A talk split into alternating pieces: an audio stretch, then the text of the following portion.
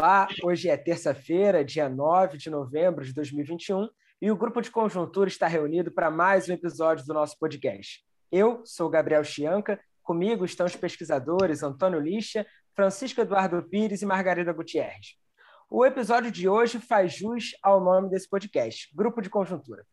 A, o, a, economia brasileira se encontra numa espécie de encruzilhada, alguns analistas mudando seus pareceres em relação a esse ano e o próximo, e o grupo de conjuntura vai fazer um, um episódio bem com uma análise bem conjuntural da economia brasileira. Queria convidar, primeiramente, o professor Francisco Eduardo. Pois é, é Gabriel falou aqui da, de uma encruzilhada, né? a gente está no momento em que a gente pode ir para um lado ou para o outro, e é, e, na verdade, é, o, o ambiente está assim, bastante turvo, bastante. e também polarizado no debate. Né? E quando a gente está nessa situação, numa situação como essa, é, para a gente ter uma maior clareza do quadro, eu acho que é sempre bom a gente fazer aquela listinha dos prós e dos contra, né? e depois avaliar a partir daí né? porque senão a gente pode ficar com uma visão muito viesada né? da, da conjuntura. Então, eu, eu, pensei aqui na imagem do, do copo meio cheio, meio vazio, né? que se você, se você olha com determinados com determinados óculos para essa conjuntura, né? óculos pessimistas, você vai ver o, o, o copo meio, meio vazio. Se você olha com, com óculos mais otimistas, etc., você vai ver um copo meio cheio na economia. Então, vou tentar listar aqui alguns dos fatores, alguns dos prós, alguns dos contras, né, dos fatores favoráveis e desfavoráveis, para então ter aqui, digamos assim, como é que cada um do, do, do grupo aqui é, é, percebe, o que está pesando mais é, para definir, digamos assim, o futuro é, próximo de curto prazo da nossa economia. Né? Então, começando aqui pelo lado mais negativo, né? pelo copo meio vazio, eu destacaria é, os seguintes fatores. Realmente não, não, não são poucos. Né? É, primeiro, a, a, inflação, que subiu muito mais, está em dois dígitos, é, 10 e, e pouco, é, por cento, 10,25 é, na última medição, é, em 12 meses muito acima do que se é, esperava né, há pouco tempo atrás, é, e o que levou também o Banco Central a acelerar a, a, a, o ciclo de alta de taxas de juros e também fazer com que também levar expectativas de que esse ciclo vai muito mais longe em termos da digamos assim do nível que a Selic vai alcançar do que também a gente imaginava antes. Óbvio que isso aí terá é, é, impactos negativos sobre o crescimento econômico, sobre o nível de atividade no ano que vem. O segundo ponto é a crise política, que continua, conflito entre os poderes continua. Isso vem se manifestando a cada semana, existe uma, uma crise por semana. Né? Essa semana nós estamos vendo aí a questão da PEC dos precatórios, né? É, é, cujos os impactos também da sua aprovação ou não aprovação também são super polêmicos. É, é, é, e também a questão das emendas parlamentares. Né? Tudo isso é, levando a uma conflitividade muito grande, a uma, uma, incerteza muito grande para os agentes econômicos em relação ao que vai ser, o, a, como é que vai se desdobrar a questão fiscal é, daqui para frente. É, Outro ponto negativo é que vira e mexe vem essa ameaça de controle é, de preços de combustíveis. É algo que a gente sabe que isso aí, eu acho que é, evoca, né? É, evoca na nossa memória coisas muito ruins, porque controle de preços e bom e congelamento, então isso aí nunca deu certo nem na história do Brasil nem na história da América Latina. Nós somos pródigos em exemplo, nós na América Latina, né? pródigos em exemplos de controle de preços que nunca funcionaram, né? Pelo contrário, sempre acabam trazendo é, é, é, implicações negativas para a economia é, no futuro. Né?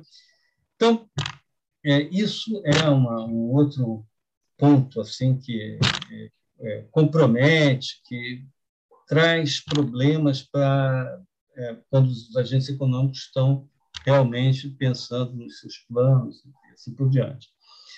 Ah, o que a gente já comentou aqui na, na, na, no podcast passado, que é uma rachadura no teto dos gastos, a gente chama assim, achamos que é um exagero dizer que acabou o teto dos gastos. Não acabou. É, eu acho que assim, acabou sendo visto de uma forma muito exagerada isso. Houve uma, houve uma, uma, uma mudança, uma, que a gente chamou de uma rachadura, etc., que é óbvio que é ruim do ponto de vista das expectativas, até porque as pessoas pensam, será que vem alguma outra coisa desse tipo mais à frente? Né? Uma vez que você faz uma, você mexe, será que não pode mexer depois? Mas, tudo bem, isso existe, mas, por enquanto, a regra está é, tá preservada, é, ou seja, daqui para frente os gastos continuarão tendo que subir pela, pela inflação passada.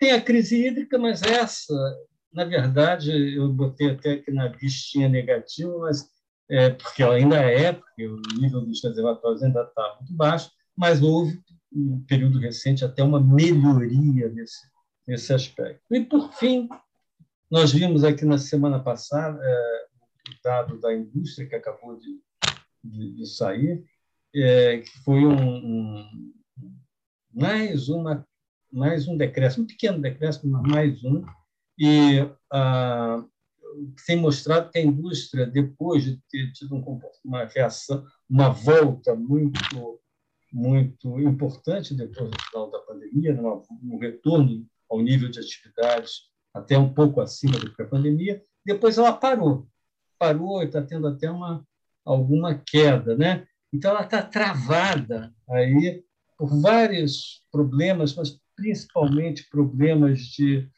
falta de componentes, de insumos, é, principalmente importados. Aí tem todo o problema das cadeias de fornecimento global, etc., que vem afetando a indústria brasileira e mais alguns outros fatores. Mas isso aí a gente vai deixar para analisar em um podcast é, posterior. Né? Mas, mas então, é, não, a gente olhando essa listinha aí de fatores que eu que eu mencionei, não faltam problemas para a economia.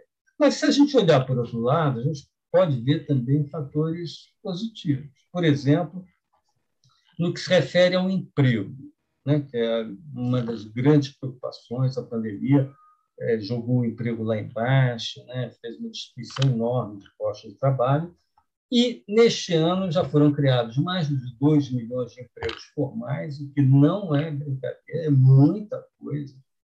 E mais, isso aí olhando os dados do CAGED. Quando a gente olha os dados da PNAD, também a gente vê um, quadro bastante favorável. Houve um momento em que CAGED e PNAD é, pareciam dar informações é, contraditórias. Agora a PNAD está mostrando um quadro bastante favorável.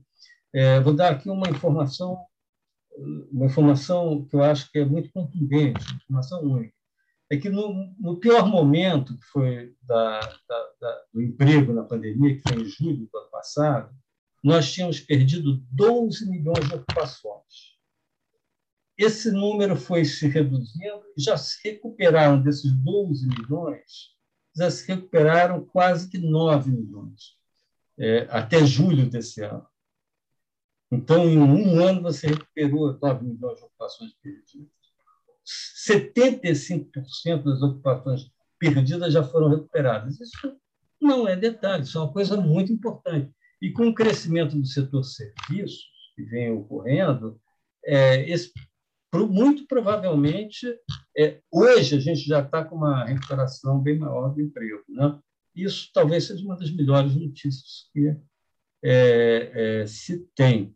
É, então, esse, e agora, nesse, né, nessa fase atual, nesse segundo semestre, essa recuperação do emprego está sendo impulsionada em grande medida pelo setor de serviços, né, que está voltando, inclusive pela outra, segunda, terceira boa notícia, né, terceiro fator positivo, que é o declínio forte da Covid no Brasil. Né?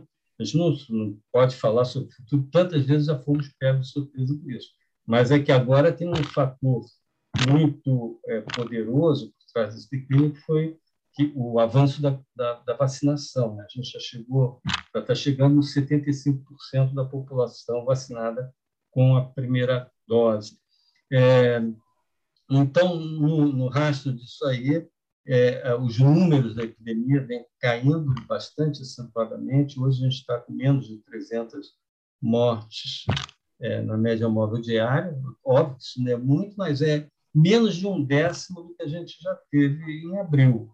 É, e já é menos também por habitante do que está sendo observado no Reino Unido, na Alemanha e em inúmeros outros países. Né? Então, e essa, e, e essa melhoria no, na ajuda, então, ajuda o setor serviços, né? o, o fator anterior que a gente falou. Isso vai ajudando a flexibilizar e, retoma, e vai, obviamente, ajudando na retomada da economia.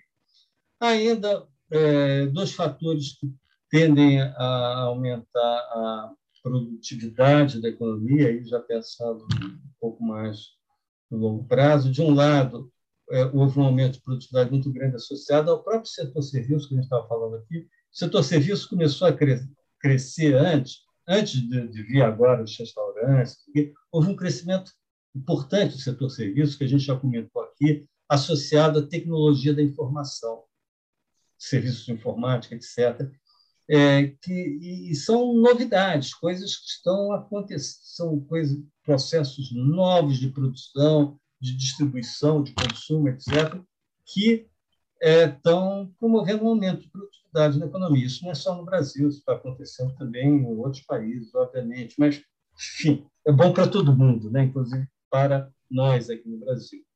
É, há também, a gente não pode deixar de, de ter em consideração que estão ocorrendo vários leilões na área de infraestrutura, o mais recente deles, esse da, do, do 5G, né? E tudo isso é, tende a ajudar em termos de investimento e de produtividade. Bom, fiz aqui um balanço, tentei ser o mais imparcial possível, né, olhando pontos positivos e negativos, e cabe a cada um fazer o seu julgamento e pensar, não, eu acho que, enfim, que vai predominar mais, é, digamos assim, os aspectos negativos positivos ou ou o contrário. Eu queria ouvir agora aqui do nosso grupo como é que eles, como é cada um aqui vê esse balanço de fatores positivos e negativos que hoje incidem sobre a economia brasileira. É, Francisco, você colocou uma economia, traduzindo de uma outra maneira, que ela tem, na verdade, ela, ela parece que tem, mostra duas realidades diferentes, né? De um lado, você tem todo um conjunto de, de atividades mais ligadas à precificação de risco, né? que lida com juro, que determina câmbio e tal. E esses indicadores, risco Brasil, tudo isso, tão, esses indicadores são muito ruins.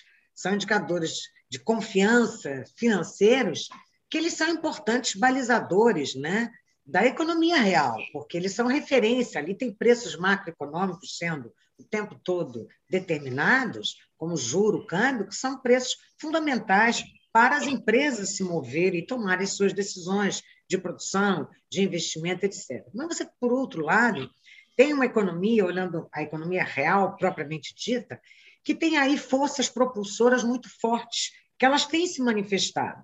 Então, a geração de emprego é um fator importantíssimo né, que está por trás. Agora, é, é, é uma economia essa economia real formada pelas empresas, que há muitos anos ela não vem fazendo atualizações tecnológicas dos seus parques produtivos, e a pandemia, em certo sentido, obrigou, forçou parte desse processo. Né? Toda a parte de tecnologia da informação, de comunicação, uso de plataformas, né? mudanças de processo para fazer o produto chegar na casa do consumidor, tudo isso revolucionou muito bases técnicas, bases produtivas.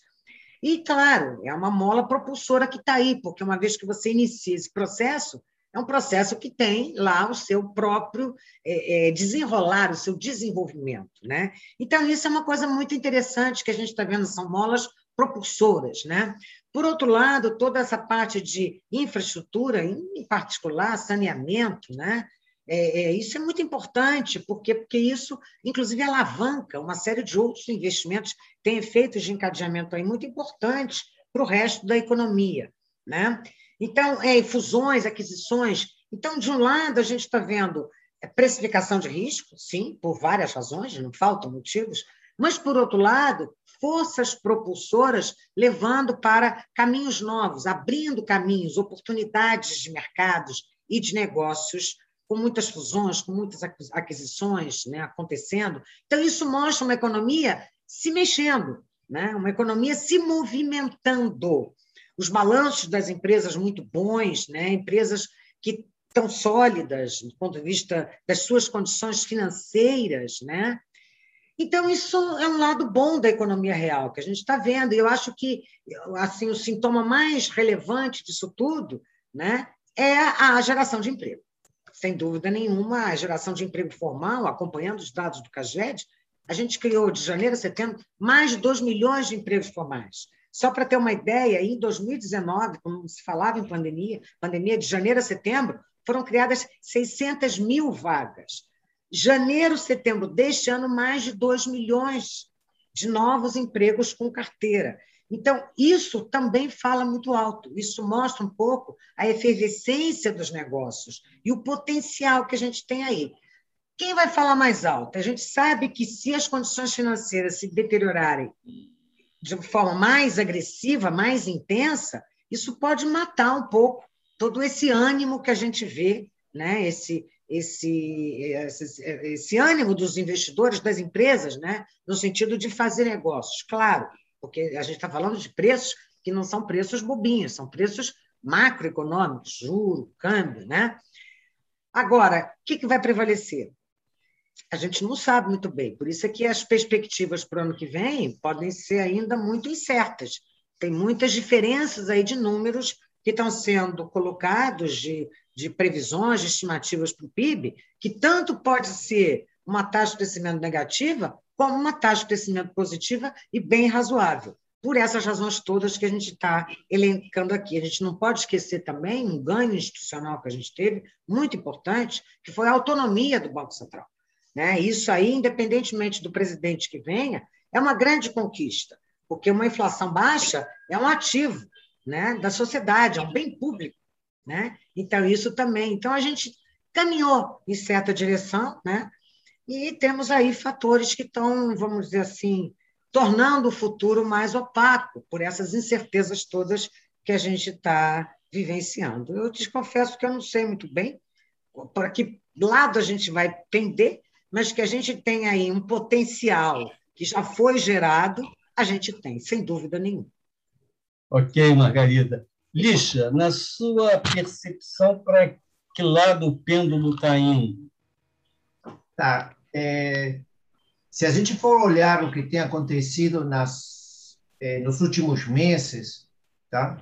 É, o pêndulo tem ido mais para o, o, um copo mais vazio, não? Ou seja, temos é, os condicionantes financeiros têm piorado muito nos últimos é, meses. É, em, no dia 20 de setembro, por exemplo, um CDS de cinco anos, que é uma referência para o prêmio de risco país estava em 180 pontos, tá? Hoje está na volta de 240 pontos. Tem se deteriorado não, nos últimos, um pouco que a Margarida colocou, é, essas condições financeiras, isso é, não só o, os prêmios de risco, a gente viu isso na taxa de câmbio, não? Ela está hoje num, num patamar de 5,50, não? O dólar está nesse patamar de 5,50 reais o, a, a Bolsa de Valores, no Ibovespa, se encontra num patamar de 104, 105, 105 mil pontos, muito baixo. Isso porque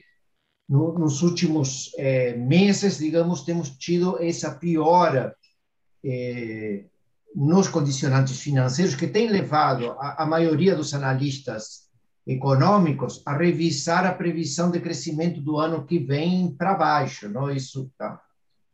É, E claro que isso é, não impede o que tanto Francisco Eduardo quanto Margarida colocam, que existe um forte impulso real na economia, não? o mercado de bens e serviços, tá?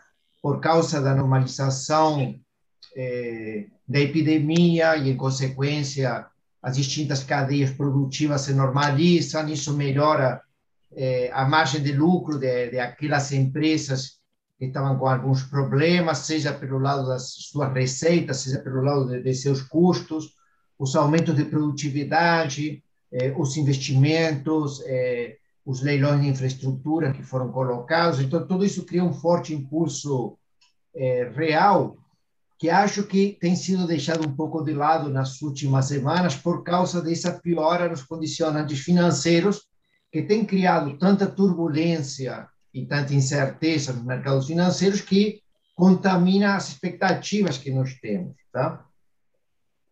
Então, é, só que eu gostaria então de, de, de destacar um pouquinho mais é, o que está afetando os condicionantes financeiros, tá?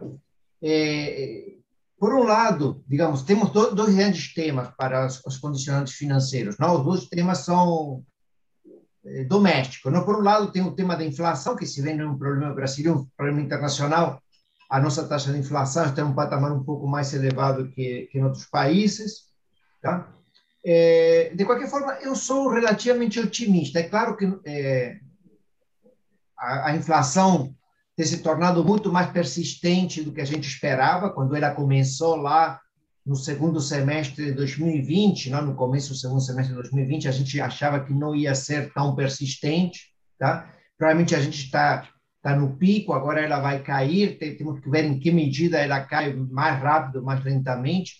É, eu sou relativamente é, otimista um pouco em relação é, a alguns a preço de alguns de alguns bens, tá? De alguns serviços, Tá? Isso pode levar a que eh, a taxa de juros Selic não fique nesse patamar tão elevado, não, de dois dígitos, como está se discutindo hoje, não?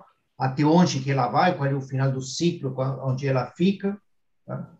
É, mas o outro tema que, que é importante também, além do, do, tema inflacionário, tem sido o tema fiscal, que Francisco Eduardo destacou. Não? Temos tido esta semana, a semana passada, esta semana, a discussão da da PEC do, do, dos precatórios, isso tem criado uma grande é, é, incerteza não só econômica quanto política, tá? E acho que é, está muito associado também à falta de uma condução política mais clara sobre esse tema fiscal, tá?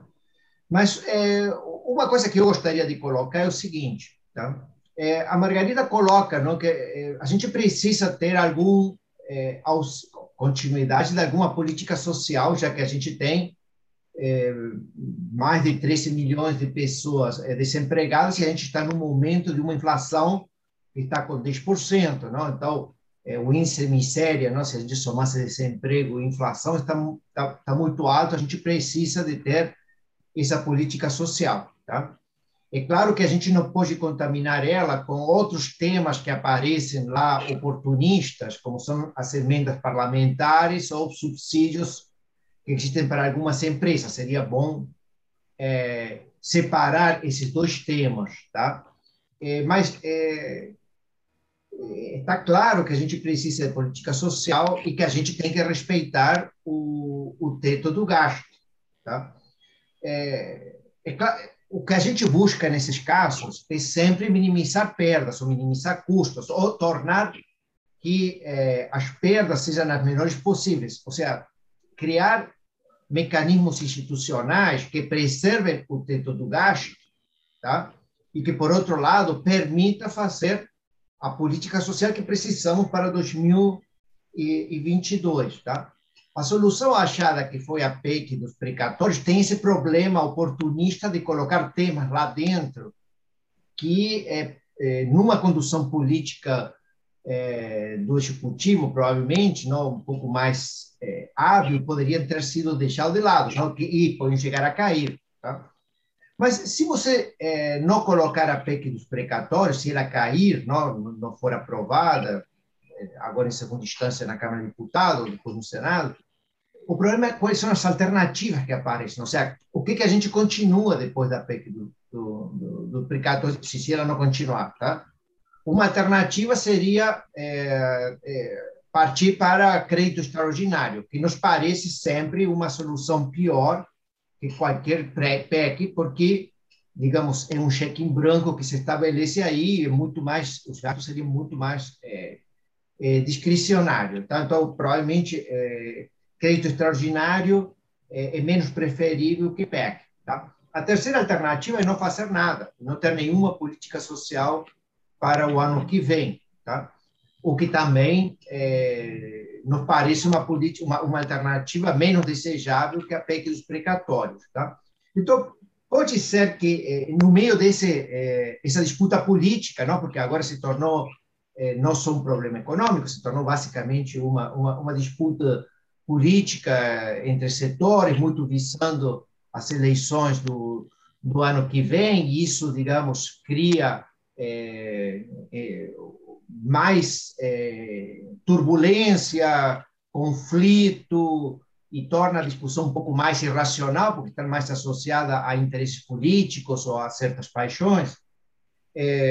Mas pode ser de que a gente encontre algum mecanismo fiscal nos, é, nos próximos dias ou na próxima semana que permita, digamos, estabelecer critérios claros para ter uma política social para o ano que vem, tá? E eliminar essas outras intenções mais é, espúrias, não? Como, tá? Agora, o outro problema que sempre se destaca é o seguinte: as emendas parlamentares que é, a gente tem se mostrado contra também tem um grave problema, não? Elas já foram discutidas em PECs anteriores e estão dentro, em consequência da Constituição. Então, isso cria um tema muito mais difícil e complicado, não?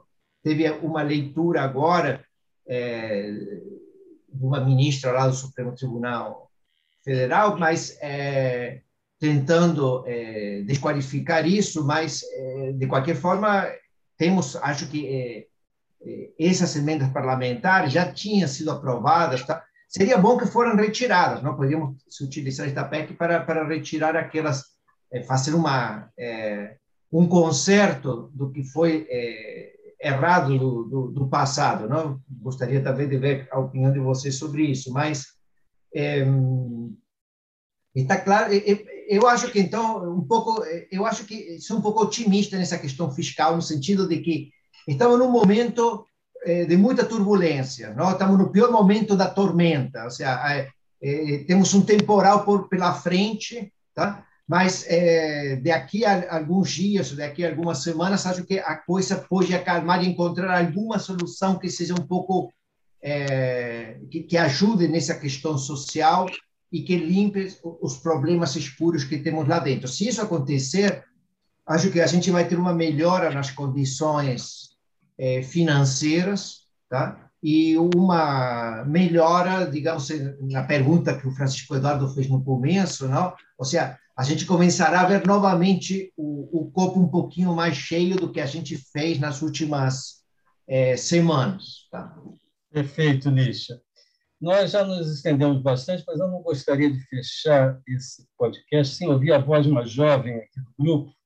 Gabriel, numa pílula, qual é a sua apreciação sobre esse nosso balanço aqui? Francisco, eu acho que eu tendo a ver o copo, o copo um pouco mais vazio dessa vez. E, rapidamente, sobre o aspecto fiscal, eu acredito que é importante essa interpretação sobre uma rachadura no teto, mas me preocupa a forma como o mercado recebeu esse debate em relação à PEC dos precatórios. E essas expectativas, ainda que não tão bem formuladas, têm a possibilidade de acabar afetando a economia real. Acho que é um pouco por aí. Obrigado, Gabriel. E com isso terminamos esse podcast. Até a próxima terça-feira. Um abraço e até lá.